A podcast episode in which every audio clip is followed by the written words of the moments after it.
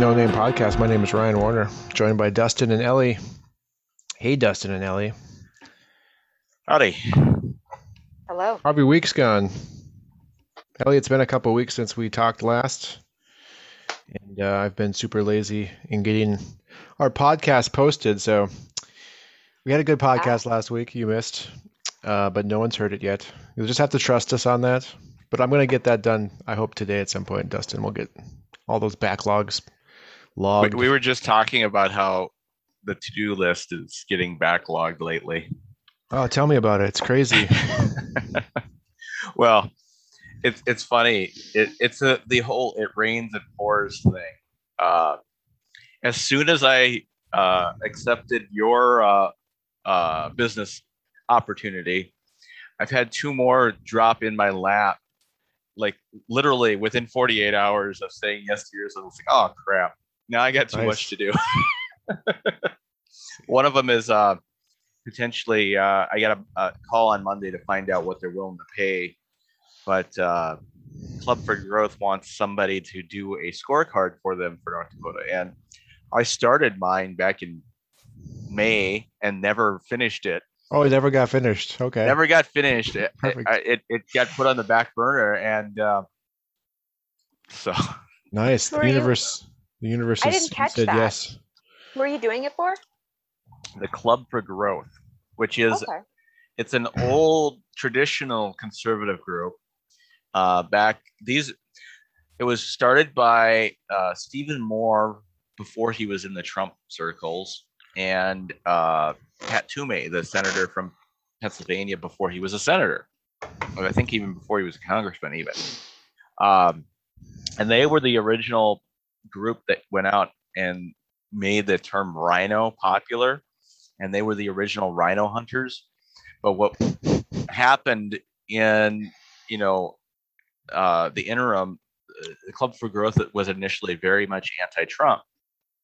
And uh, so trump was was talking bad about them calling them the rhinos. And and so you know the, the former democrat calling the the original rhino hunters rhinos you know it worked with the people that didn't know the history of the conservative movement, but for all the rest of us, we were like, uh, you, you know, do you know who you're talking about here, man? And the irony of it being a, a group that was started by one of his primary economic advisors uh, is also kind of funny. These are these are the uh, Art Laffer of the Laffer Curve was also involved with this. So if you've heard of Laffer Curve, these are the guys that uh, were heavily involved with with that sort of uh, the the hard economics of trickle down, basically. Interesting. Thanks for sharing. Mm-hmm. Yeah, And the universe course- is like that. Yeah. Once you say yes to one thing, It's like the falls in the- your lap. yeah, and well, I, with with these guys going back and forth each other, it, it it reminds me of the old Batman quote: "You either die a hero or you live long enough to see yourself the villain." And and that's what has apparently happened with the Club for Growth and Cato Institute. Uh, it's it's hilarious. I, I I would follow the Cato Institute's um, Facebook page, and all these Trumpsters go on there claiming that Cato is a bunch of communists. I'm like, really? Do you guys have any clue about anything in the world? Nope. Definitely new to the party.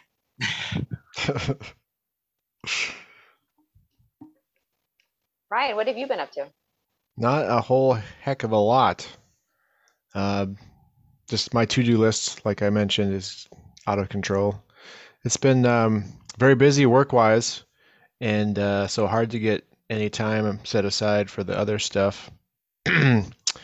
we did get a new kitten, though, to share that with the podcast listeners. Uh, our old cat died back in mid-August now of natural causes. We didn't have to put him down. That was nice. Um, was a nice death experience, actually, all things considered. And so we waited about six weeks or so and got a new kitten. And uh, we got a Mangle. I'm not sure how many people are into the cat breeds. Um, I had a lot of learning to do, but a Mangle is a Maine cat, a Maine Coon cat, which is a big, fluffy, furry cat from Maine, breed kind. And then the other one is a Bengal. The Bengal looks like a tiny little Bengal tiger with spots. So this is a mixed hybrid now called a Mangle. And I didn't know too much about it except that it was a cool looking kitten and uh, got it. And this kitten is really cool, I gotta say. Uh, my wife is slightly allergic to cats. And so we've had cats for like, you know, over 10 years now. And she loves cats, but they do kind of give her a little bit allergic reaction. This cat, on the other hand, I guess one of the claims of the breeds is that it's hypoallergenic.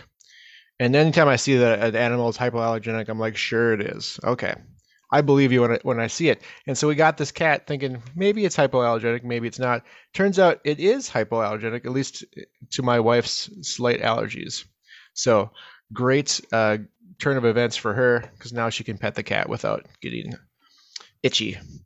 Uh, so the cat's cool. The cat's like a dog. I, I, think that one of the selling points of the breeds is that it's like kind of a dog in terms of um, connections to humans, wanting to be around humans, play with humans. So we have two small kids, and um, the previous cats and the current cat eh, don't really like these small kids. Uh, they're always kind of running away, uh, screaming at them, and uh, just uh, not friends with the little kids. This kitten, on the other hand, loves the little little kids. Lets them play with her, lets them take her places, carry her places. Uh, so it's really good with little kids as well. So another plus for this breed so far is that it seems to be pretty sweet with small kids, and perhaps all kittens are sweet with small kids. I don't know. It's been a long time since we had a kitten, and uh, we just had small kids. So no testing available.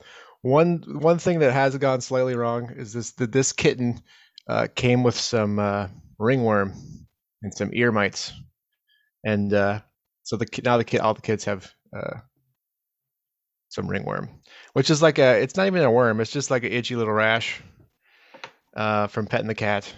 And uh, once you get it, it's apparently really hard to get rid of. So we're got our fingers crossed. Everyone's washing their hands and stuff. But uh, so that's on the con side. These kittens are dirty. These are dirty, dirty kittens. Um, but we're going to the vet tomorrow. We're gonna hopefully get it all inoculated against these various pests that it's carrying. And uh, yeah, so so far so good. It's fun to have a little kitten. Uh, it's obviously lots of uh, comedic effect when it jumps off things and crashes into the wall and plays in a box for a half hour. All kinds of shenanigans. So all in all, a good relationship starting here with our kitten. That's pretty much all I got going. That and a bunch of work that's boring. Uh, what I wanted to uh, check in with um, Dustin at least would be the stuff on the special session. I've only read a couple articles, and, and uh, like we spoke about last week, all it does is fill me with anxiety. So I don't get too deep into it because I'm like, oh no, what's going to happen now? I'm only fearing the worst. But I would like to know what's happening. I think our listeners would like to know. And um, so if you could talk a little bit about the session itself, I know part of it is the redistricting effect, and then the other part is there's a big pot of money that people want to get get a get a lick in on. Uh, so how's it going? Uh, what have you learned so far, and, and where'd all this money come from, and how and how how can folks get it? um, so so yeah, the special session will start um, November eighth, I believe and uh, it, it, primarily the first thing will be redistricting, but yeah, the the A American Recovery something something Act, A ARPA or something, uh, is federal money that came through last year already. They didn't have a good handle on what the dollars were going to be about at this regular session, so they kicked it forward to this special session uh, the the governor's got this this whole uh, strategy that he wants to do, and legislators are saying, "Yeah, we're not doing that." And legislators are saying we're doing our own thing, and then you got and those are the, the ones in charge. And then you got the legislators who aren't in charge, who are throwing out these wild ideas. Uh, Magrum threw out this idea of, well, we're, let's just divide it out and send it to everybody. And you know, we didn't ask for the money, and so we're just going to give it back to everybody. And my response to it was, well, you know, if your if your point is that the federal government should be spending this money, I'd be more impressed if you sent it back. Like, nobody's offering that solution, but uh, uh, yeah, everybody's got their ideas.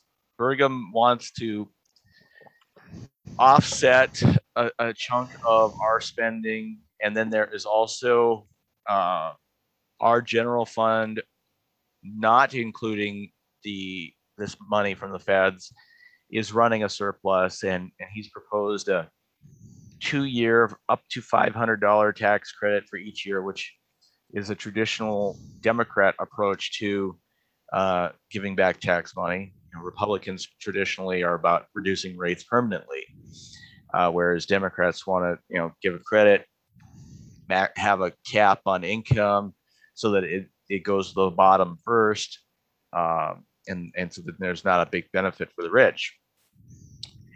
Uh, according to my sources, the legislature is not interested in Burgum's tax credit idea. Uh, the the general uh, consensus is that they are also not looking at reducing rates either. So again, once again, taxpayers get left out in the cold. Uh, the the the only reason to not do it would be to to just bank it because we are going to have some considerable construction inflation uh, cost inflators going on here shortly.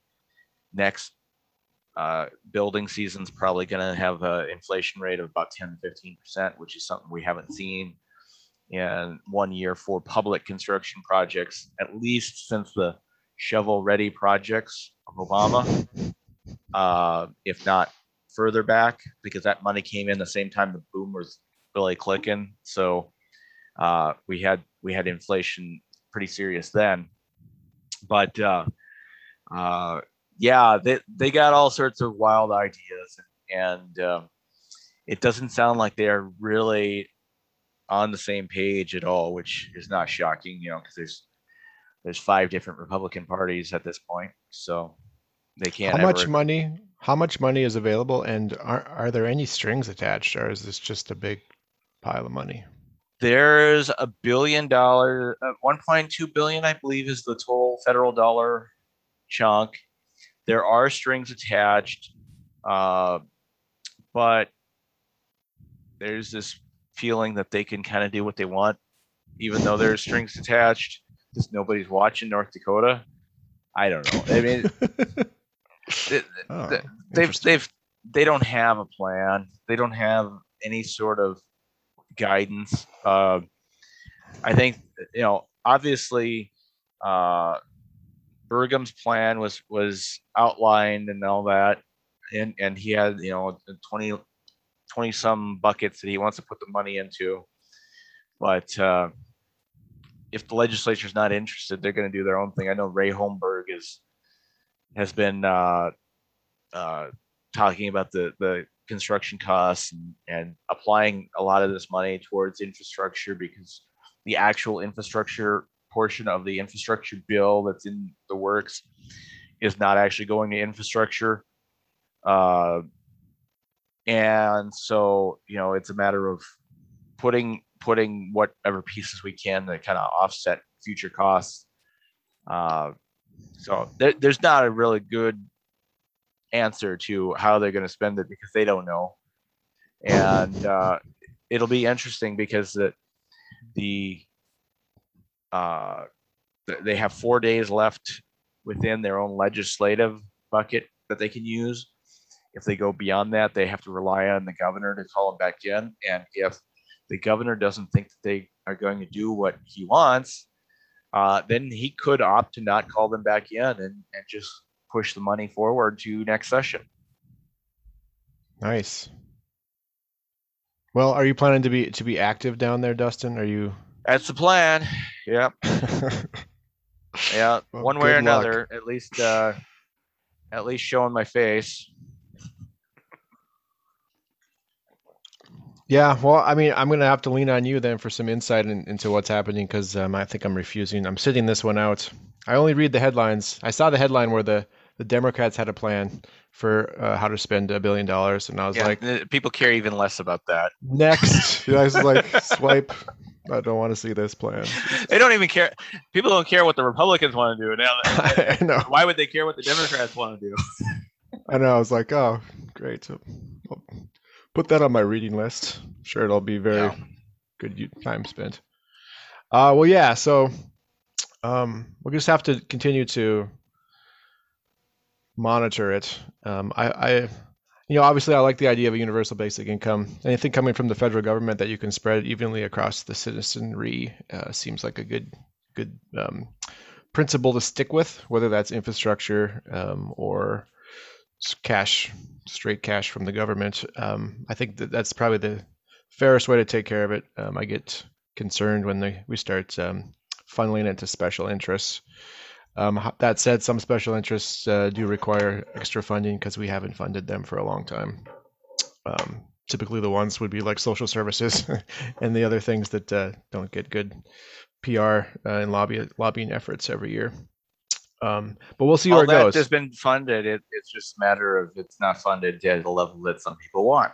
You know, it, the Right. the increases in those areas have been just as high as any others. So, uh, you know, it gets into this this debate over well, you wanted twenty percent, you got twelve percent.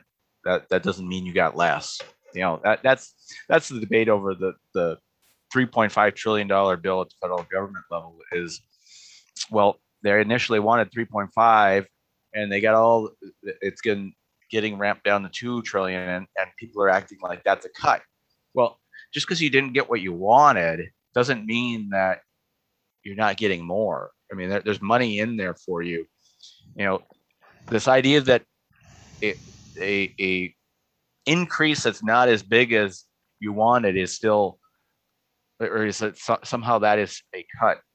Is this mentality that that the political types at DC at the DC level have to get rid of? You know, if you get ten percent, take the ten percent. Quit complaining. Yeah, and it depends on uh, what you know what gets cut out of the bill. I see that uh, Manchin apparently is going to get the uh, the clean energy um, transition, you know, mandatory transition language taken out, which was um, was a variety of incentives and disincentives that would allow, you know, give the correct motivation to the utilities to move away from coal-fired and gas-powered plants uh, for electricity generation. And it looks like that's going to get stripped out completely. That was one of his red lines. And uh, being a coal baron, I guess that w- would be a red line of a coal baron. Uh, so that that's disappointing. I don't know what that does to the actual overall budget figure, um, but um, stuff like that, you know, that was the hope of this bill was that it would actually be a um, something we could point back to and be like, okay, that was the start of um, legitimate climate change um, policy making in the right direction. And and, who knows if, if maybe it'll it will be um, when we look back, but that's the disappointment is as things get cut out, the things that get cut out are the, um, the things that you know really matter.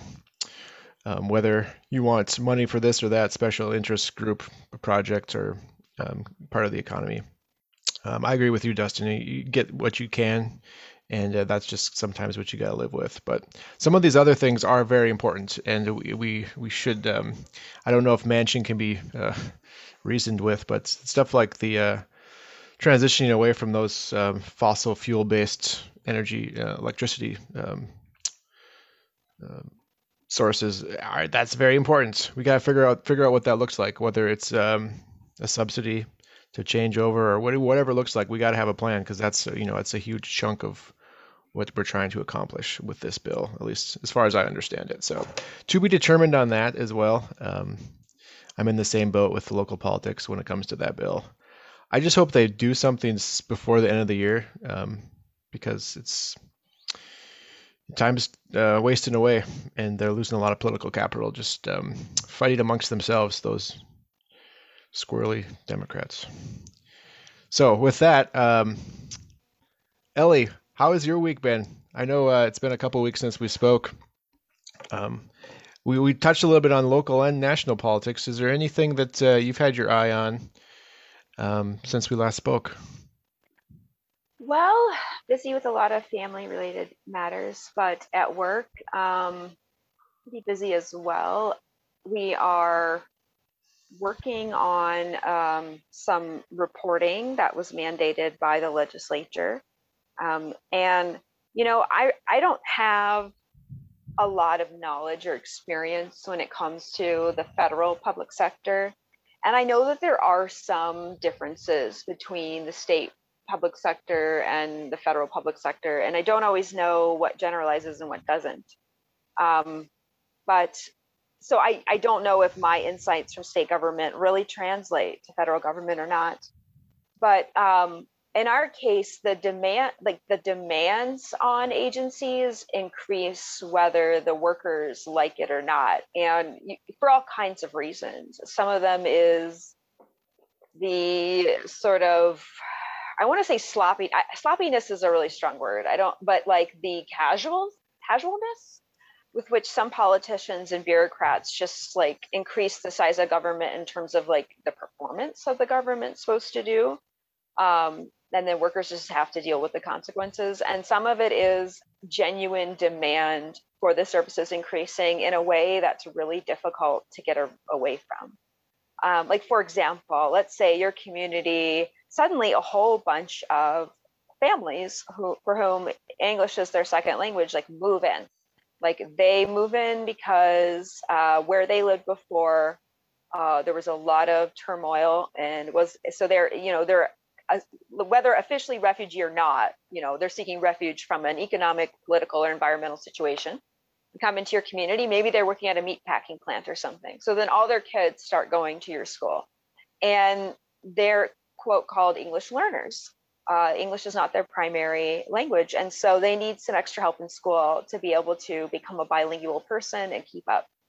Um, so great, now your school district has oh so much more demand and doesn't have the budget for it. Um, that can happen at all levels of government that I've personally experienced. And so I that was obviously a, an example that wasn't state government per se, that was a school district situation. But you can imagine just demands on agencies just increase for like reasons that are so beyond our control and are just these like social forces of things going on out there. Like if a hurricane displaces people like what what am i supposed to do about that? You know what i mean? Like if that, if that increases my workload like if i let's say like i am um uh, i work at a school and i suddenly have all these kids that i'm supposed to support in this way and i don't have the money for it. And so now i'm getting really really burnt out on doing two people's jobs at once or something like that like that can c- cause the growth for or like the need for government to increase uh, based on the expectations of the institutions. Um, so what I find is the reason I think, like again, I can't really speak for the federal government, but the reason that public sector people sometimes really want pretty substantial increases in funding is because they they know it in their bones that they're underfunded. They can feel how run ragged they are. I mean, the stories you hear about uh, parole officers and other people who work with members of the community, like the amount of people, like let's say you're just some kind of either a social worker or law enforcement position where you're supposed to keep tabs on somebody like over the years you're supposed to be keeping tabs on more and more and more and more people because so for, for social reasons there are people more people who have engaged in criminal activity or more people who have special needs or whatever. And like you get funded like at inflation but not really enough to actually do the work you're expected to do. It is insulting and there's just no adjustment on the expectations of your performance most of the time. I mean, if you're lucky, your supervisor goes to bat for you against someone powerful and says, "No, you are asking too much of my people," and then there are boundaries put up. But there's just a a lot of that doesn't happen, um, and so you know, I understand the idea that um, an increase is an increase. Like, don't be like greedy or inefficient, you know, but like we have to know that perhaps the ground has been shifting under the feet of the people who actually are that department. Like for all we know, it's a nightmare and that like they, they need like a third more of the personnel than they used to have. And maybe a prior uh, extremely stingy budget made them lay off people who they really needed. Maybe they're really screwed. And so, you know, what I've at times I've been at work just been like, well, people would just expect less of me. I guess it wouldn't be a big deal that I think there should be three of me here. Like, give me, you know, give me a third of the work, and it's fine that it's just me. But uh, y'all want three of me. You know, that I've often felt that way, and so uh, that does have me clamoring for as much funding as possible, knowing that it might round out a department that I support, and like I might be less driven insane by have you know juggling 50 balls in the air.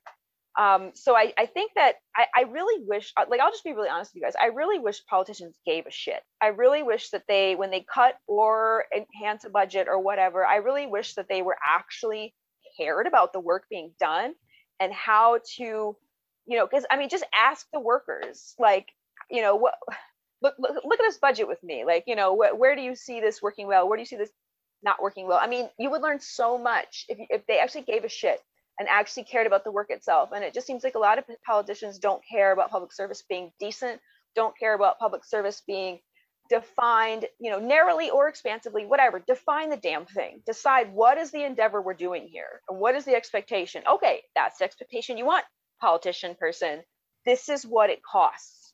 Like the sloppiness in any direction is just silly because you know you could see something's underfunded and something else is also a total waste of money. You can you can simultaneously see you know like funding not just underfunding or overfunding but just misalignment of priorities and funding.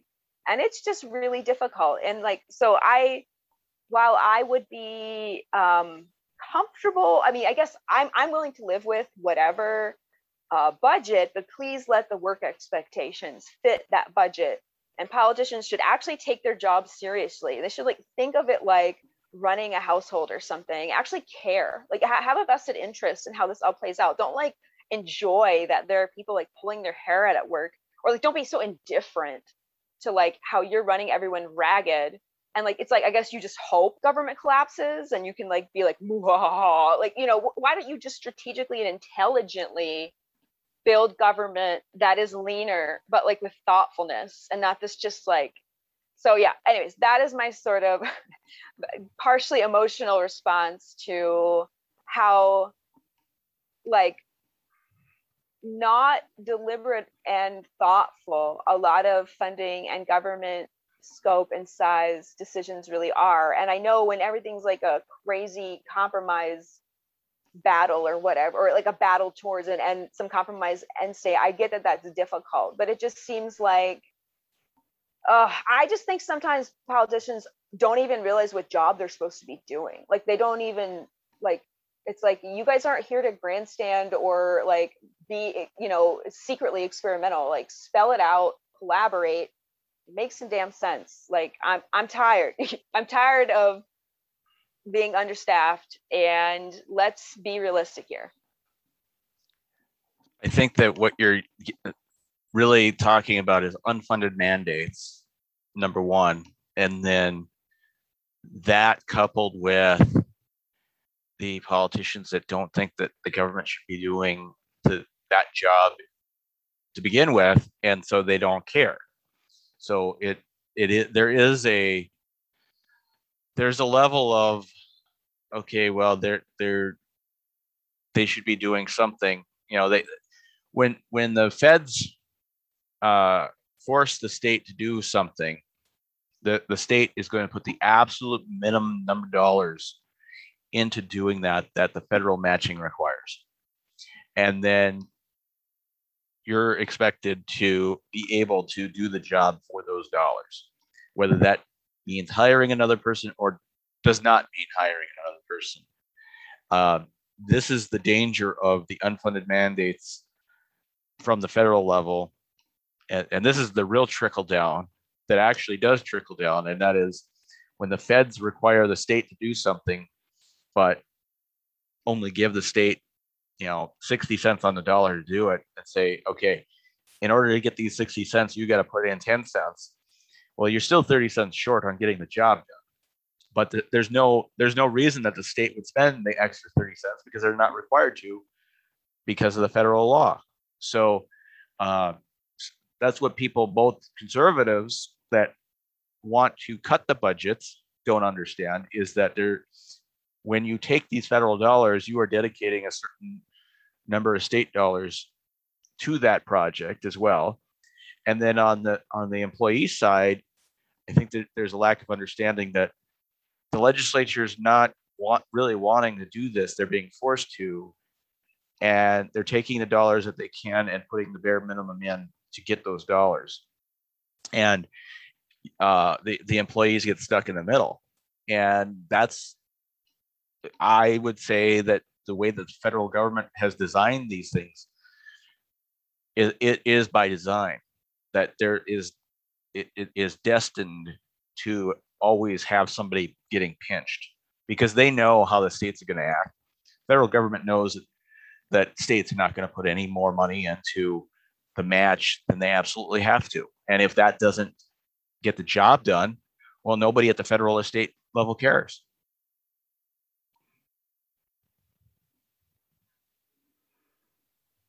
So just to like kind of illustrate an example is, um, and I, I can't go into too much detail because, you know, it is my employer situation and I have to be respectful, but, um, you know, schools received ESSER funding and the led uh, now our legislature and obviously ESSER, you know, came from the federal government initially, um, but our legislature has decided that uh, school districts have to do some reporting on how they use those funds and their plan to use those funds towards um, addressing learning loss. And so this was this is in law.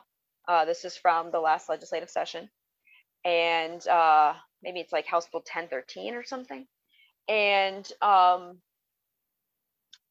essentially, they spell out what is to happen. You know, what districts are to provide to specifically DPI, and then DPI is to um, create an aggregate report. And you know, taking that mandate from the uh, or like just reporting mandate. It's, it's you know, it's not a massive thing, but um, taking it from the letter of the law and putting it into a really high quality report um, and working with the districts in that way it sounds really great on paper and i mean i can really envision getting it all done but like districts are some like some districts are just so hard to work with right now because they're just like in this panicked emergency mode.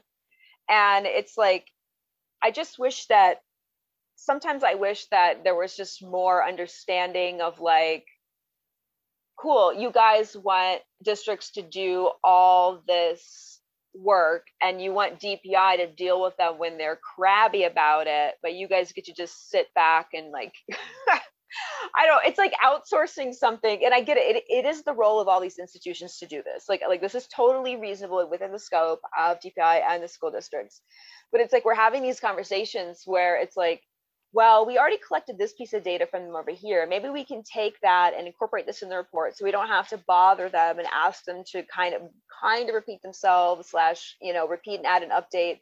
Then there's the other philosophy of like, well, the legislature said this exactly in law. And if we follow the letter of law, we have to be really hardcore about this and we have to demand that the districts give us this. We can't utilize what we already have or like and this just debate of like how much work we can squeeze out of districts while simultaneously like making the legislature happy while not pissing off the school districts too much slash maybe just piss them off and like you know just deal with it. It's just it's like an interesting process where i i'm like trying to advocate for one thing but i realize that i'm trying to advocate for multiple things at the same time. Like you know i'm not a huge fan of bureaucracy for bureaucracy's sake. So i will suggest efficiencies or streamlining but then sometimes those ideas turn out they and someone will say no that really does contradict what is written right there in century code so sorry like we have to do this most inefficient way possible. And i'm like great everyone's gonna love that.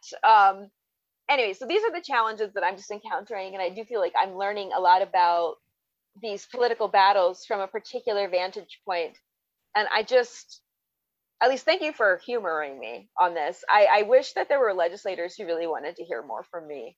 And um, it would just be, and, and, and it would be nice if there like just wasn't, antagonism between pol- or if there was antagonism between politicians, I wish that they could manage it better and focus on the real work sometimes because I do think we'd have higher quality public service and like even greater efficiencies if uh, things weren't just so uh, I guess I just want to say so full of conflict at times when it's really it really should be about um, accepting that we're not always going to be on the same page or not always going to like each other.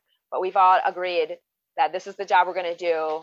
And you know there should be something to hey hey you lost. Like you didn't want this agency to expand in this way. You know like but you are in the legislature and now it's your job to support what the majority of your colleagues voted for. I'm not saying people should do anything that they're ethically opposed to but like if some agency was funded more than somebody wanted but because the scope of the work is being demanded of them is at a certain level i just think thinking like well i don't think that work should be done anyway so i don't care. It's just it's that's rough and not very responsible. That's like i just think that i wish that they would just continue to work on their like persuasive appeal to shrink a part of government but in the meantime be more supportive of that part of government functioning because it's like that's like for me as a more progressive leaning person in a conservative community i have to accept like certain conservative things are the way we're doing things right now and I just work on my persuasion skills to shed light on things I I think might might need to be different. But if like I just didn't do work I didn't want to do, or I didn't support work getting done that I didn't agree with, like just just the the chaos and like the selfishness, like all involved in that is just a lot for me.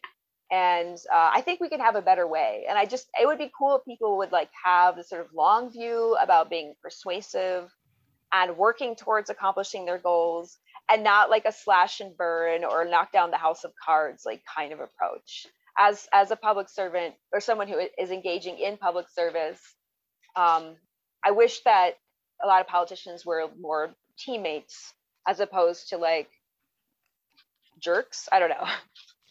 So, so back in let's say 07 to 11 era um, when when we were at the tail end of of fully understanding how bad No Child Left Behind was, and and Republicans were fully against anything Obama wanted to do on education. There was a effort by the Red Light District, which was the predecessor to the Bastiats, um, to try to figure out how much uh, well, we, we knew how much federal money was coming into education. At that point, 11% of all education dollars were federal. There was an effort, and that, that equated to about $280 million a year, I think, or, or a biennium. And there was an effort and a, a serious discussion among some of if we rejected all federal money and strictly funded with North Dakota dollars, how much workload would that reduce as far as overhead, uh, what you're talking about, and and the actual load on teachers, uh, as far as mandatory testing and, and things that, that don't necessarily go into the learning process. Um, that fell to the wayside, but you know, I'm wondering based on what you're saying, if perhaps that concept, which was a very hardline conservative concept, from your perspective of somebody actually doing the job, if an analysis of that would be worthwhile, you know, if if if the overload on work is exceeding the amount of money and FTEs that are being provided by the funding, then maybe there's a convergence of both the the actual people doing the work and the conservative philosophy where we can we should actually look at hey it, it, are we actually benefiting from these federal dollars or is it just causing everybody more stress and less results? Do, do you think we're, yeah. we're getting to a, a area where that sort of thinking might be necessary? I mean i'm open to a lot. So like my you know and you you've hinted at this kind of a topic before um and I'm receptive to the conversation. I feel like there's a lot of ground to cover before a really good study is designed. I think that uh, one challenge is that I mean I, I I don't think I'm alone. I think there's other people who are more inspired by you know appropriately sized government and what it can do or progressive leading people or whatever who would sympathize with my point of view and so i think there are people on i don't want to say like all sides because i think there's some people who are just inherently would, would hate that idea. But um, i think but but we're from different par- paradigms. Like the paradigm from which i am in that makes me open to that idea is a different paradigm from like the more conservative one. And so getting on the same page not saying anybody has to change their paradigm but getting an understanding of the other paradigm and like kind of understanding where things overlap where there's like a mutual interest in like stuff that makes sense you know just like sensible practice and policy and stuff um, I think there's work to do there to get on the same page. So I would think this would not be something that could be done quickly or casually, but would involve like, you know, a considerable amount of conversation between people. And then secondly, I think that it's, and I think um, Ryan will sympathize with what I'm about to say. I think there's a really big difference between like something that cuts the actual services that people need as a lifeline versus something that or cutting the bureaucracy of the services. So like I don't know anybody out there. Well, it's not true, but I, I don't know anybody I guess who's on my side of things um, who would want to make it harder for children, English learners, you know, kids who you know grew up speaking Spanish or whatever else at first. We don't want to see those services go away for them. We find we just find that just really icky and and unkind and not how we want to treat children. But we wouldn't mind if a lot of the paperwork could go. And like but eh, you have to strike that balance. You know you need some accountability. You can't just like do whatever you want behind closed doors. But like there's so much accountability that is done that like doesn't really have much of a material benefit and it does take up a lot of time and sometimes you hire entire FTEs just to navigate that crap so that the main worker doesn't have to and stuff like that. So having some kind of just uh, just a philosophy like if progressives of the more or I know I know Ryan you're like an anarchist but kind of a progressive leaning anarchist like and people like myself who just we don't really like bureaucracy and, and conservatives don't really like it either. Like if we could just Uh, but we have to admit like some of us really do like the services for the like disadvantaged youth or whatever you know pull out your example. Like keeping the services that we need for those members of our community while streamlining it and making make the workers only focus on the things they love which is helping those kids and not a ton of paperwork would be helpful. So i just think what's tricky is giving up any of that money. It feels really difficult because some of it is really addressing a true need but like you know when you're hiring people and their entire job is basically compliance of you know it's like wow like like you just you, you just made a job that it actually doesn't have any substance on its own.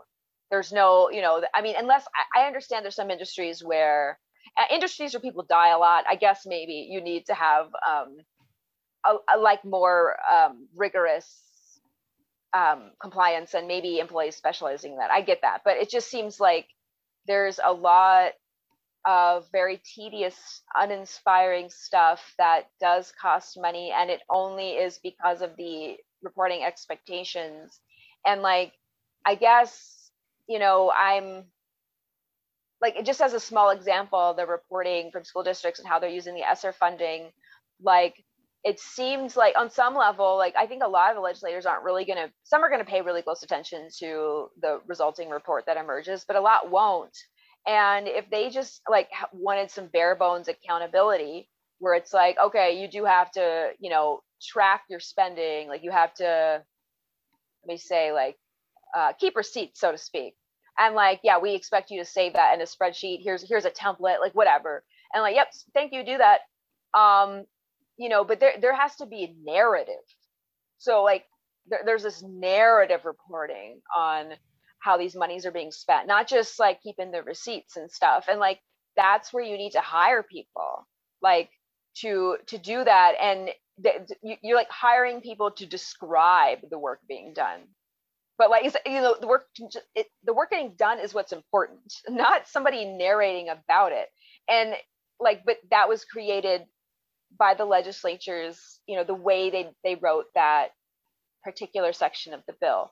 So anyways I, i'm kind of rambling at this point. I'm receptive to the idea. I think it will take a really long time to get it to really look right and answer the right questions. I think anything that um, fails to be nuanced enough to understand that some of the monies are addressing real services and needs. It's just that some of the money is also just paying for narration or triple bookkeeping about it, you know, and that like that's like the most that's not the most useful use of human time. Um, that recognition would be good. And I think part part of the problem too is like a lot of the ideology of distrust, like like thinking that everyone is squandering money or is incompetent and we need to scrutinize everything like on the one hand i do believe that we do need to be careful and pay attention to things because when we don't we see a lot of for example racial discrimination. I mean we definitely need checks on things like that. But also having a little bit of trust in the people doing the work could go a long way. And like i feel like sometimes excessive distrust results in more bureaucracy where it's not really needed. And you know we know like with some kinds of welfare all the means testing is the waste of money. And that like like literally like just giving people the support they need and not really vigorously scrutinizing them like with drug testing or something like that is actually more efficient and cheaper. And i just feel like that kind of finding i would love to scale that up all over the place. Like get rid of means testing and bureaucracy that actually just create busy work. That's and and like or you know in some cases even humiliation. But like um anyway so that's just a long-winded way of saying i'm into it. I would love to sit down with people with different viewpoints and just talk about it. And i would love for them to actually listen to me too. Like I, am I'm, I'm really ready to be listened to on these matters because i really do think i have something to share that is of value. Um, and i just wish I, I want legislators and people in their orbit and people focused on policy to like assign value to the perspective of the workers and if you can trust that the worker is not some total ditz who's like fine with just the just like the unregulated growth of government just woo you know eh, eh, just trust that we also are want to be good stewards. We also don't like waste. I mean i'm sure some people don't care but i know i do and i have colleagues who also care. So give us a shot give us a listen let's have some conversation I, you know, maybe in in like five five years is a long time. Maybe maybe we're like three years. You know, we have a study, like we develop something that is really truly meaningful. I'm receptive to that, and of course, any anything I did like that would be in my capacity as a private citizen. I cannot do anything like that on behalf of my employer unless I'm assigned to. So I can only speak as a private citizen, but I think I have some insights um, worth sharing. You know, the, the, the overly simplified uh, metric you that was talked about a lot when I started and isn't talked about all that much anymore is the in classroom versus non in classroom costs. And I know that when we were looking at at that years ago, K 12 was high 20s non in classroom. Higher ed was already in the 40s as far as non in classroom. And, and that's obviously out of control. When you're spending almost half your money in, in non classroom uh, roles, you're you're spending more to administrate the program than you're spending on the program, and and and that that is a metric and a problem that I think both the people running the show and the people who want to reduce the cost of the show uh, can agree on. Uh, and and getting to that number, you know, it. I mean, it, it, if you're in business and you've got administrative overhead between 20 and 40 percent, you're screwed you're you're not in business unless you're healthcare and you get guaranteed uh, insurance payments coming in. Uh, but any other business, if you're in that area, you're not in business very long. Uh, so uh, I think that figuring out how to how to get the actual employees doing the job to recognize that it's in their best benefit to help the legislature figure out where that sweet spot is so that they're not funding uh, more administrative overhead than they want to, and you're not doing more work than you can possibly do as a human. Uh, I think that that is the the target to get to, and it's just a matter of how do you get there and how do you get people who genuinely want to figure out the real number from both sides to be the ones in the room figuring out the number. Yeah, that's a little tough because there are a lot of people who are a bit intimidated and and there is you know like if you're if you're one of those workers but you know that when it, one or more of your supervisors really wouldn't be keen on you participating in this um, process it's it's tricky. I mean people still have a right as a private citizen to do whatever they want but you know people get intimidated. But i think mm-hmm you know, as I am on the board of North Dakota United now and collaborating with staff on, you know, of the org, and we are trying to change the culture of public sector workers. We're trying to normalize like part, part being participatory in our own governance and talking about the work and the issues. And we're one thing that we're doing in North Dakota United is just to try to make people more familiar with us. Like like have these kind of touch points send send a postcard and you know do a phone call and do a door knock and like take down the fear level of talking about work talking about your life on the job. And and then from there we think really good things can happen um, and and so of course some of that will be at times you know disagreeing with the legislature and being comfortable saying so. But it doesn't have to be you know the enemy type of thing. It can be more the selective opponent thing where then you know but we can be collaborators in other ways.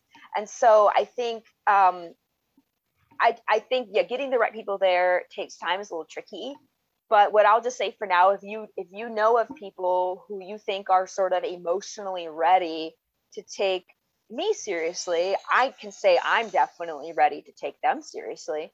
Then like let's get people together to talk. You know, I think just no you just select the people who are uh, intellectually curious and humble enough to hear the other person's concerns and viewpoints and are genuinely motivated to see if we can spot compromise and pursue it and um, so whoever's ready for that conversation i know that i where i am in my headspace right now, I'm very ready for it. I just want to feel like I'm going to be received well, and it can be a little scary. And I'm one of the more bold and shameless of my uh, fellow public sector workers. So if it's a little bit, you know, if I feel a little scared sometimes, then you know, a lot of my counterparts are intimidated. So that's why I, I don't mind a little a little pre-screening, a little filtering for someone who is ready. And I don't care if that person's extremely conservative, if they have the sort of um, um, emotional correctness you know like I, I, remember there's this distinction uh, between political correctness and emotional correctness and like if they have the emotional correctness when they interact with somebody who may have different viewpoints i think that's that's enough that's enough to get started. So yeah i'm i'm open to next steps and conversations and uh, uh just cross my fingers that i won't upset too many people and i'll just try to keep my employer out of it. Yeah, it yeah. it I, I I think that like you know the first thing that comes to mind is you know it would for someone like me to find a legislator who would be open to this, it would be nice to have input from people who are doing the work that you know said here are the ways that we could make ourselves more efficient if we were allowed to be more efficient what, what laws are preventing us as workers from being more efficient? What laws are requiring us to spend more time and money than we even think we should be spending? Uh, and then, you know, figuring out what that actually equates to. If, if, you know, if you had a way to, to develop some sort of a, a report like that, if you had, you know, put together a group of people uh, you know, maybe it's within an ND United or something, uh, where where you actually develop a an improvement plan that would result in less money being spent, but a better product. You you you would be finding the finding the efficiencies, as politicians like to say, for them, because they, politicians talk about it. They don't know what's going on at the ground level you guys do know that yeah, there are areas where we could cut and nobody would notice a difference. No, no customer would notice a difference in the quality of the product. And if if there is a change, it's going to be an improved quality rather than a diminishing quality.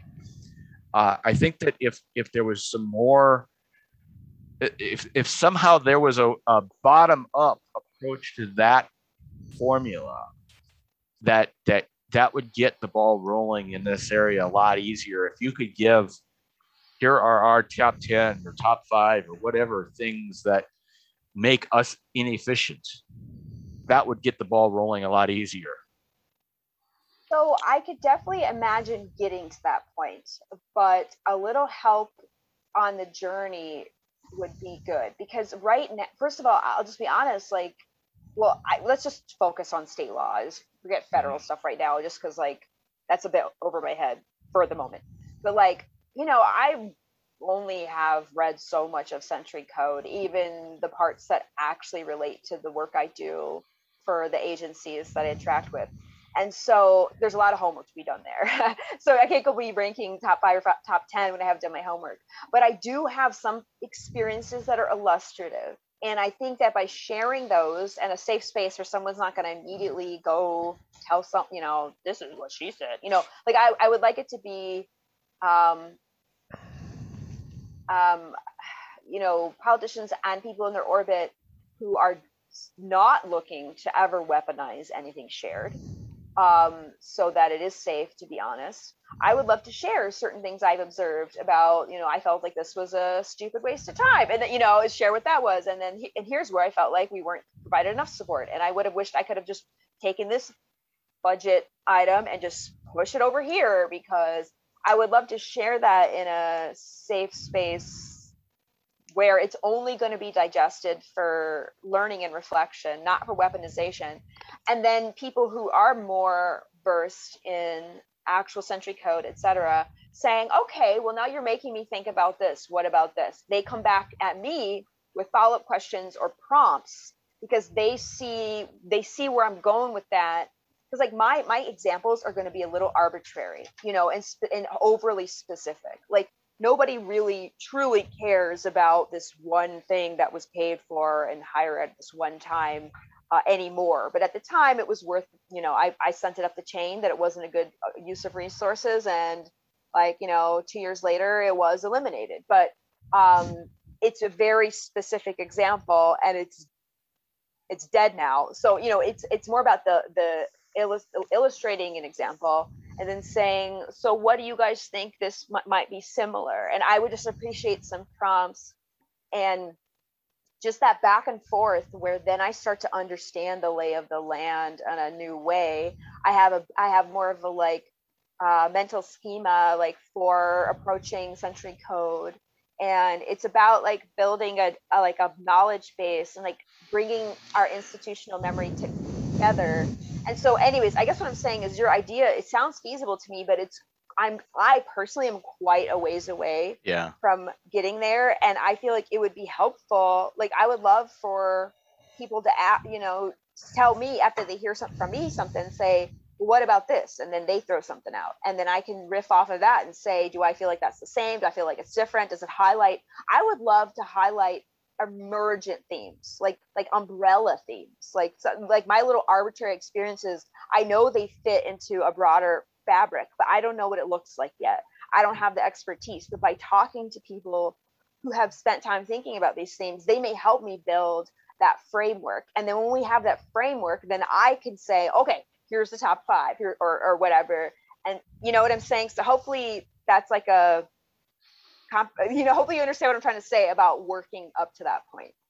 Yeah the the uh, you know one area that i know happens a lot when when century code ties your hands it is generally because legislators believe that if they don't tie your hands that the agency rules will do something that either is the most cost inefficient way of doing it to to abide by what they perceive as law or that the, the the agency just won't acknowledge it that it's the law. I mean, it, it the where where Century Code and agency rules interact, is, I believe, is one of these areas that people don't uh, pay a lot of attention to uh, unless they are actually in the interpretation business of those laws to figure out either what they can do by law or what they can get away with under the law because that's what agency rules are trying to do. They're trying to say okay here's what the law says here's what it doesn't say and we're going to focus on what it doesn't say until it says something different. That's that's the nonsense that the legislators really get pissed off about in the bureaucracy because agencies when they when they do their rules process tend to be like you know it's like the kid that asks dad oh, can i go to go to the park? He says no but go ask your mom.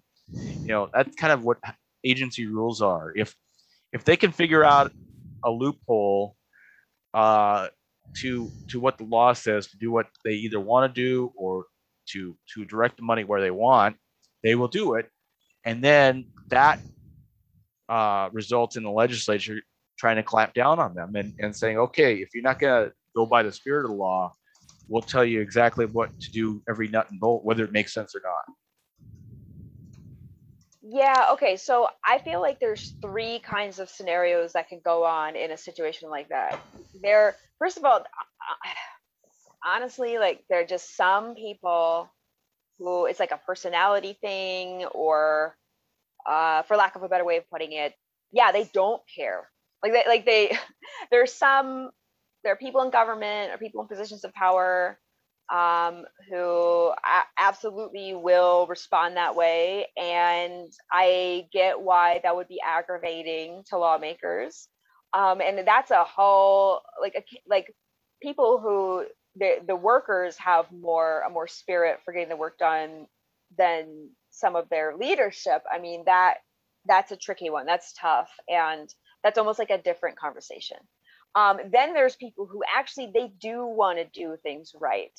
And uh, there are so then those people who do want to do things right and do want to honor the process and do believe that it's you know it is legitimate for us to have a legislative branch and for them to make laws and for us to follow them um, those people can fall of one of two camps. Those who um, don't have a whole bunch of barriers to getting it done and then those who have barriers to getting it done even though they have good intentions and so i think the the most vulnerable people but the people who really are very valuable are people who have the really good intentions but they're navigating barriers and they don't have the good communication with legislators and others about those barriers, maybe due to fear of retribution or you know just don't think they're going to be received well.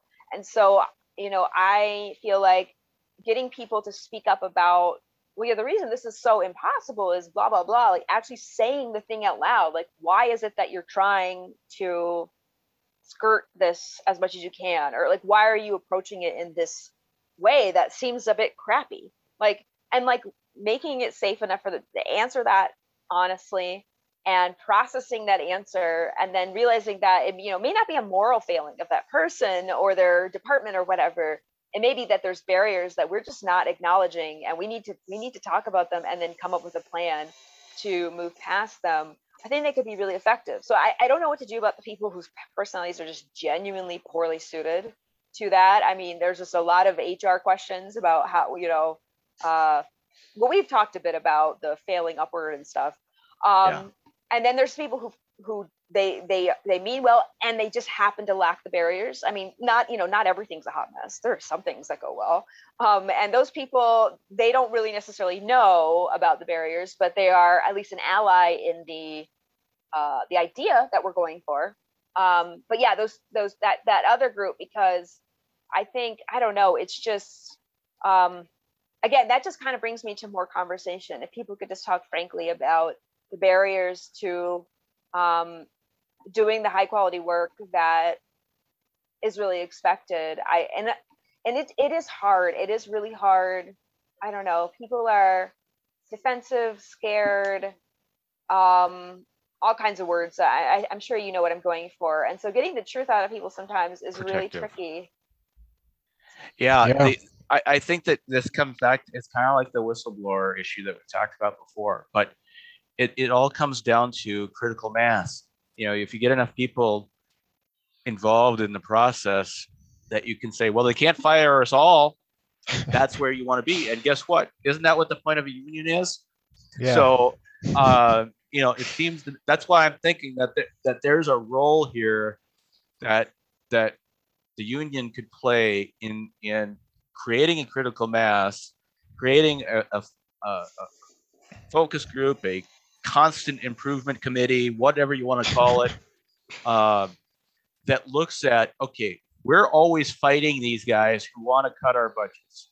Okay, instead of fighting the, the budget cuts, why don't we give them some answers on how we can be more efficient if they change the laws in X, Y, and Z ways? Like, instead of constantly having the, this animosity, why not give them what they want, which is a plan for for a more cost-effective and cheaper product? And there's got to be enough people that have enough uh, a, a non-self-serving mentality to figure out how to get there. Yeah. Um, I, I- think that's an interesting kick, kicking off point here. We're, we're past our three uh, three o'clock um, break, so maybe we'll transition in here to some closeout thoughts. But I want to use the, your idea here, Dustin, uh, the union, uh, because I was really sympathizing with Ellie as she was going through the plight of uh, state worker, government worker, not being supported by the legislature in terms of budget or by onerous reporting requirements, to not be able to do your job. that sounds like a form of hell. Uh, you have this job. You um, theoretically uh, have a passion to complete your job. You, you enjoy your job, and now you're not being supported by the by by budget or by uh, rulemaking process to be able to do the job. Boy, that sounds like it sucks. Um, and, and you know, I'm thinking about this in the context of the Great Resignation, where everyone's getting this confidence to quit their jobs and do something else, uh, which is awesome. Uh, We should be really kind of proud as a society that we, we got to the point where everyone feels comfortable enough to quit their job and do something else. Uh, that that's um, that shows we have a lot of confidence in the future uh, as as a society. Uh, so I'm wondering if there's a lot of people in state government that are like, ah, fuck this, I'm leaving. If it's going to be like this, so yeah, that's that is where the union could step in and be like, well, and s- before everyone quits, maybe we'll just have a strike for one day and be like, okay, now we're, we're going to come back with some ideas on how we can improve um, you know, pr- improve our relationship with with the legislature. And I think that's what you're getting at, Ellie, with um, just hearing uh, the folks out uh, that are actually doing the work. That's so important. If you actually know what their the person's struggles, what that department's struggles are to do their job. Uh, if you know that, and then you come along with a budgetary figure or maybe some strings attached to the budget or, or some reporting um, requirements. Maybe you can alter those things that you know if you if you understand what the issues are. So it is a, a question of you know we have to be able to have, have better conversations better communication between the legislature and the uh, and the workforce at the state level. And that's where again that's where the union could play a, a, a huge crucial role uh, before everyone starts quitting and doing something else. And uh, it's got to be an out of the box, you know, like I, I would don't do any strikes. Don't do anything that you would typically think a union would do. Do the Strike. opposite. Do do do things that the you would expect the uh you know the legislature to do themselves. You know, the legislature would create an interim committee. They study us. They would they would hear from the people they want to hear about from, and then they would either make changes that you don't like or they would end up doing nothing at all. Usually, nothing at all is the default, right? So, um, do the opposite. Do, come up with a, a strategy to give them the efficiencies that they're always saying they want. Give them Right. the roadmap and say, listen, this is this is where we can agree. There are 15% of the dollars are going to uh, to tasks that we don't that, that, that do not help us do our job. Let's figure out how to change the direction and the priority of those at 15% of the money so that it helps do the job. Figure out what does and does not need to happen. Figure out if there are there are matching funds that we don't really want. If there if we're taking money that isn't actually going to the service then maybe we shouldn't be taking the money because it's barely paying a portion of the service and we're covering all this administrative overhead. It would be cheaper for us to just pay for the service and, Right. and not worry about that and do it our own way. Uh, I mean, what, what I'm suggesting is a 10th Amendment solution, essentially, that states, you know, the, the whole incubator of idea concept that, you know, Mitt Romney always talked about, but really didn't know how to articulate, uh, is let's find a way different than everybody else. And let's have the people doing the work find that way rather Yeah. than waiting for politicians that don't have a clue about what goes on at the front line. Right. So that's uh, basically internal work uh, facilitated by union um, union uh, infrastructure, which I think is important. My my point with the uh, with the strike would be uh, to get the legislature to pay attention and, listen to them. And I, I don't know if that would be a little overkill, but They close Um, their ears at that point. That's that's Well- when they stop paying. That's when they become a, a, an adversary. And and what you want to do to for this concept work, you want to be giving them the cheat sheet. Here here is how you can save money, because this is the stuff that we know we could sa- be more efficient in doing if if things were tweaked this way or that way. Right. Well, And- and yeah. that's a good. Uh, it's a good um, transition into the closeout thoughts, which is, you know, the the it's really a um, a dual a dueling priority between fraud versus efficiency, or fraud slash accountability versus efficiency, and you see this thing where like. Um, Someone's cheating, gaming the system, and so well, we want to stop that. Uh, so we introduced a, a layer of bureaucracy to slow down the fraud um, or to stop the fraud. But in the process, um, the overall strain on the system uh, is more than what the fraud was in the first place. So you've you've solved the fraud, but now the system has a higher drag efficiency, and so you're actually less efficient. And you know, if we look at the things um, across society that have increased the most in costs in the last 40 years, like um, college and uh, healthcare, uh, the thing that has increased has been the admin costs. so they they they they've they're trying to solve problems and they're solving problems, but creating bigger problems with their solutions. Hmm. And so you have to really take a step back and be like, can, can we allow for a certain amount of fraud or on, on accountability within the system uh, uh, versus um, you know a better, a more efficient system uh, that has a little fraud? Can we can we live with a little fraud? uh, you know, how much can we live with? Certain certain. If it costs ten percent more to, to get rid of the two percent of fraud, then it's not you're not saving any money. at the end Right. It's it's a sometimes it's pure math, and, if- and Yeah. if the cost of reducing the fraud increase uh, creates a loss of efficiency that's greater than what the fraud was, then yeah, that's that's crazy. But that sometimes happens, and we don't make that mathematical calculation. There there are other things where you know we do we do we introduce inefficiencies into the system to catch something that we think is so important that the inefficiency um, that we create is is okay. So that would be like bias. If there's some bias in the system, uh, that's creating these hiring dis- discrepancies or wage discrepancies. And we're going to stick in some some things, some reporting requirements to help address the the the, the, the bias or the inequalities. Then that would be a thing where we like, okay, we can live with the inefficiencies because we're trying to address this long-standing bias. And so, I- I- in in those instances, I'm okay with it because there is, you know, we've, we've made a calculation that okay, efficiency is not the, the master in this particular situation. But um, you know, the other thing we we don't think about that we need to think about more would be um, you know efficiency versus fraud it goes if you take even a step back beyond that you have this idea of design thinking where you create an environment that creates um, you know uh, uh, circumstances that encourage or disencourage certain behaviors so uh, let's think about like roads most roads are designed to handle the highest throughput uh, throughput uh, in the system so the most efficient movement of cars. That's what roads are designed to do. What happens when you do that? Well, you got a lot of people that uh, are on these nice roads that are designed for throughput that decide, hey, I, I'm just going to go a little bit faster than what they're telling me I can go. Uh, but this road is so nice that it, it's fine. I can do it. I'm a good driver. I'm a, great driver. I'll just speed all over the place. And then people are speeding left and right. And then, you know, people get in accidents and deaths and fatalities and injuries. And we're like, hey, hey, there's too much accidents happening here. This system is too efficient. we got to slow down. And so, what do we introduce? This stop, which is the traffic police. So the traffic police are here to give you speeding tickets and tell you to put on your blinker and all this other stuff, and uh, and so that's the that's the fix to that um, too that system's too efficient. So now we got to put a stop in there.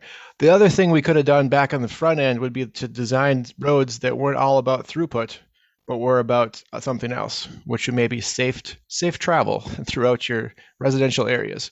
So you can actually and, and if you designed a road to, that you could only drive like 20 miles on 20 miles an hour on then you wouldn't need traffic cops because the road would say, hey, slow down, dummy. And then when you drive on it, you'd have to slow down because this is the way they've designed the road. So if you take a step back, you actually can remove the need for bureaucracy, the need for accountability, just in the way you design something. So that that's the ultimate fix. As you're having the conversations between the state um, state um, legislators and the state employees, is how can we create a design that encourages the kind of efficiency and behavior we want from both uh, um, people in this uh, relationship.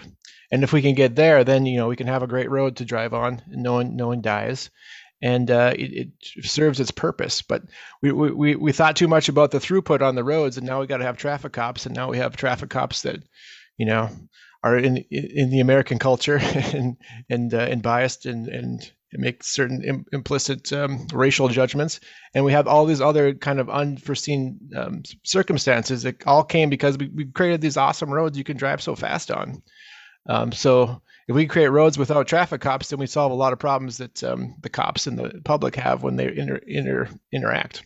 This, this uh, so is the entire concept behind what are called road diets, and and this is like why the why Main Street in Bismarck was converted from two lanes each way to, to one lane each way. And, and the controversy there, people didn't understand that the point was to slow people down. That was the point. The point is to keep people home. Now, the problem with slowing people down and, and encouraging them not to leave their house to begin with is you get less gas tax money out of it on top of the fact that the cars are more efficient and then you don't you can't pay for the roads because that you've overbuilt you've got twice as many lane miles as you need uh, and and so then the, the system was already kind of teetering and and this this whole concept is not making the financial side of it any better. I can tell you that, that i mean this is the stuff that we talk about on the special assessments committee for bismarck is you know let's narrow the roads. You know these new developments where the road is 50 foot wide. Yeah. It, it doesn't need to be that way. Know i don't I live down in the main part of Bismarck where the roads are narrow and you can only get one person through at a time.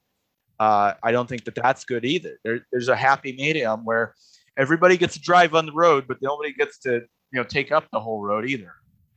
Right. Well, maybe you guys could uh, to reduce the policing budget if uh, if the gas tax dollars go down because the roads are too narrow. I mean, that's that's it where causes other problems when people can't get around. That they, they get you know their, their frustration levels go up and get more more problems that way because you know then they get the gridlock feeling that they're not getting anywhere and they get road rage and people get crazy and, and then you need more cops so need more police. I mean, you got to have a, a, there's a happy balance of all this and and imposing it on people just because you think it's a good idea you know you gotta you gotta culturally get them up to well, I mean, the current system right. is not working we don't want to impose. So I, you know, I, I, think this all goes back to Ellie's mentioned a couple times. You just want to be able to create a, um, a scenario where people feel comfortable participating in a discussion. So you have the discussion about, hey, maybe we'll just narrow this road so people aren't, you know, doing 40 down this road all the time when it's a 25 mile an hour um, uh, speed limit. But it's so it's so easy to drive 40. I'm thinking about going by the, uh, you know, the, that the road that goes by the golf course um, by BSC Mm-hmm. That road's 25 miles an hour. You cannot drive any slower than like 35 on that road. It's tough. It's, yeah, it's, it's wide open. you just get going and you're, it's 40. You're already 40 and you're already 15 miles an hour. Yeah. You could, it's you can't speed, help that's but why it's it. a speed trap. You know, I probably half the tickets I've gotten in my life are right up there at, at the top of my, my divide yeah. going down that hill at, at the Capitol because your car just wants to go that fast because it's a it's a highway yeah, it's such a nice road, and you're just cruising. It's a nice view, and, and the person it's 40, and you don't know what. And everybody else is driving 40. Everyone so, is driving 40. You know, if you're taught to keep up with traffic, it's very difficult to not keep up with traffic, and then you otherwise you become the old guy that is going 20 and everybody is honking at you. yeah, what's wrong with this person? yeah, so if you could just, and that's the thing is like you you kind of get um, you get kind of mesmerized into speeding just because of the way the design the road's been designed and uh, and he didn't mean to do it. It wasn't a conscious choice, but a lot of things, you know, that's the that's the way environment impacts your behavior. And if we can get a little bit um, more un- uh, understanding on that, same thing happens in any other um, situation where you you're repeating the actions over and over. So um, that was a long-winded way to say that was my checkout thought. Uh, Ellie, Dustin, any checkout thoughts here before we close shop? Well, I was just gonna say that your example is really funny, and I like it because I relate because I have the same problem on that road, um, and I I am like I'm like God, like I, I can't stop, and um, and it's my a, you know I used to work at BSC, and one of my most immediate colleagues in my department, her husband was a campus police person. And so it was, I don't know, there was just some mention of like him pulling people over there or something.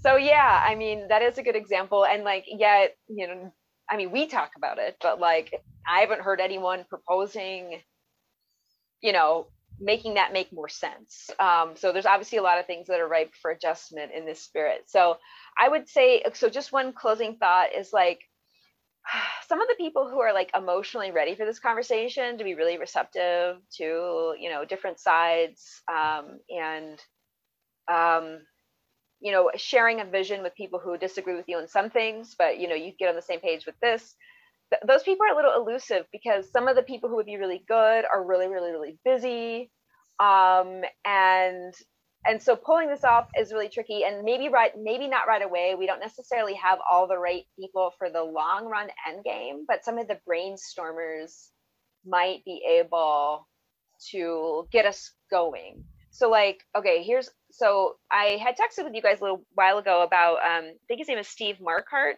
the bismarck city commission guy Marquardt, who i yeah. was imp- i was impressed with. Okay he seems extremely busy so i have Mhm. no idea if he could possibly fit this into his life although i think we'd have a better shot if we made it really chill like hey like let's get lunch or coffee and chat. So maybe that would be you know like make it not so demanding. He just seems like a really busy person and he's so honest that like if he has to step away from work to address a city commission issue like he, he you know he clocks his pto um, and everything. So just knowing his conscientiousness it wouldn't be a casual commitment but i would love to hear what he had to say. You know i think he's emotionally ready. He's someone who came across as really mature really comfortable with just that disagreements exist. And on, honestly he seemed very dismayed that things have become so polarized and he's really not into the polarization. He really wishes things could be better and um and so anyways like that's the kind of person i don't know so, you know he's not a legislator. He's a city commission guy. So it's he's not necessarily the right person for the final version of this product or project or whatever we want to think of it as but you know he ha- he's emotionally and intellectually ready and so it, that's that's an example of like you know I, I see I see a lot of myself in him, even though I'm more progressive and he's more conservative. And I guess maybe that sounds like I'm flattering myself because um, that's me saying I do good and he does good. But I I just felt like that that public servant spirit and that integrity was really there, and like a real exhaustion with like just stupid polarization and how unhelpful it is. That was there too, and I really related to that. Um, so yeah, finding people like that would be really cool. And I think for now, maybe just like low hanging fruit and not biting off more than we can chew is a great start. And I, yeah, if we, if, if we start with people in smaller positions or who have looked at local government, maybe not state government, there's still going to be less lessons that translate. And I think that that brainstorming will still be helpful because at some point as we kind of like upgrade to thinking about okay now like we got some good examples going. Now where in the century code at the state government level is this relevant? Um, I, I sometimes i think that an exercise that is you know just a nice example even if it's not literally what you're going for can be really helpful and i think being really open-minded as to who we include um, could help us actually pull this off and maybe like we start doing some really cool work then maybe more people want to get involved and then that's when um, you know, we get our final team. But that's just my thinking on this. And, you know, I think I think folks in North Dakota United, um, on the one hand, they would agree with a lot what I've said, but I do think some of them would be very nervous about this project. So I think that there's a there's a right time to bring it to a broader North Dakota United group, and it's not right now. And so I think just trusting my instinct on that and knowing that you know I have a lot of work to do to have these conversations and build start building a little like micro consensus to where you know when there's some degree of receptivity on a more conservative from a more conservative person and i kind of share that with north dakota united leadership or membership or whatever and the proof's in the pudding. I'm like look this is these conversations are going well. Look at this. Um, that's when i think there can be more buy-in. But for now it's like i have to do the homework to make it safe. Um, and so then i need people to do that homework with. So i, I just think um, i'm very flexible about it. And i think maybe like a casual working group uh, over lunch or, or coffee or beer or something could be a good start if we can find people willing to, to embark on the little experiment with us. And also, some people might just go to one meeting with us and tell us what they think and feel, and then we don't hear from them again. But they planted seeds that we then, you know, grew into bigger ideas. And I think that's okay too, and that can help meet people where they're at in terms of their incredibly busy schedules. Back in 2006, when when Americans for Prosperity first came to North Dakota and they hired Duane Sand and Ed Schafer to go around the state. They did what was called the Taxpayer Trust Tour. And they used the big, you know, the big uh, uh, notepad on the easel, poster paper stuff. And they had come up with like 270 ideas from these focus groups that they did around the state. Um, and then consolidated them into an Excel uh, trying to you know put them into categories where things that were worded a different way were saying the same thing and at the end of the day it was like that 270 things really fit into about 15 areas. Everybody was agreeing on 15 areas. They were just arguing about the wording of how to describe those areas. Uh, and and so when you talk about somebody like steve marquardt who you know, from is more my kind of conservative who, who is not only philosophically conservative and maybe is not as philosophical as a lot of people would like because I get a lot of calls from people that are upset with him and Steve Bakken. I mean, I've gotten calls in the last six weeks, uh, three separate calls from different people saying it's time to recall both Bakken and Marquardt. I'm like, no, it's not. Uh, and and I spend an hour and a half talking these people down off the ledge of thinking that there's something wrong there. Um, so, I mean, essentially, I've become their spin uh, communications director without getting paid for it. But uh, Marquardt, especially, is willing to put in the work. And he's an average Joe guy. He literally works at Menards, you know, just customer service type of stuff. Uh, but he's he goes to all the agency and department meetings. He talks with people. He he probably puts in more time than he absolutely has to.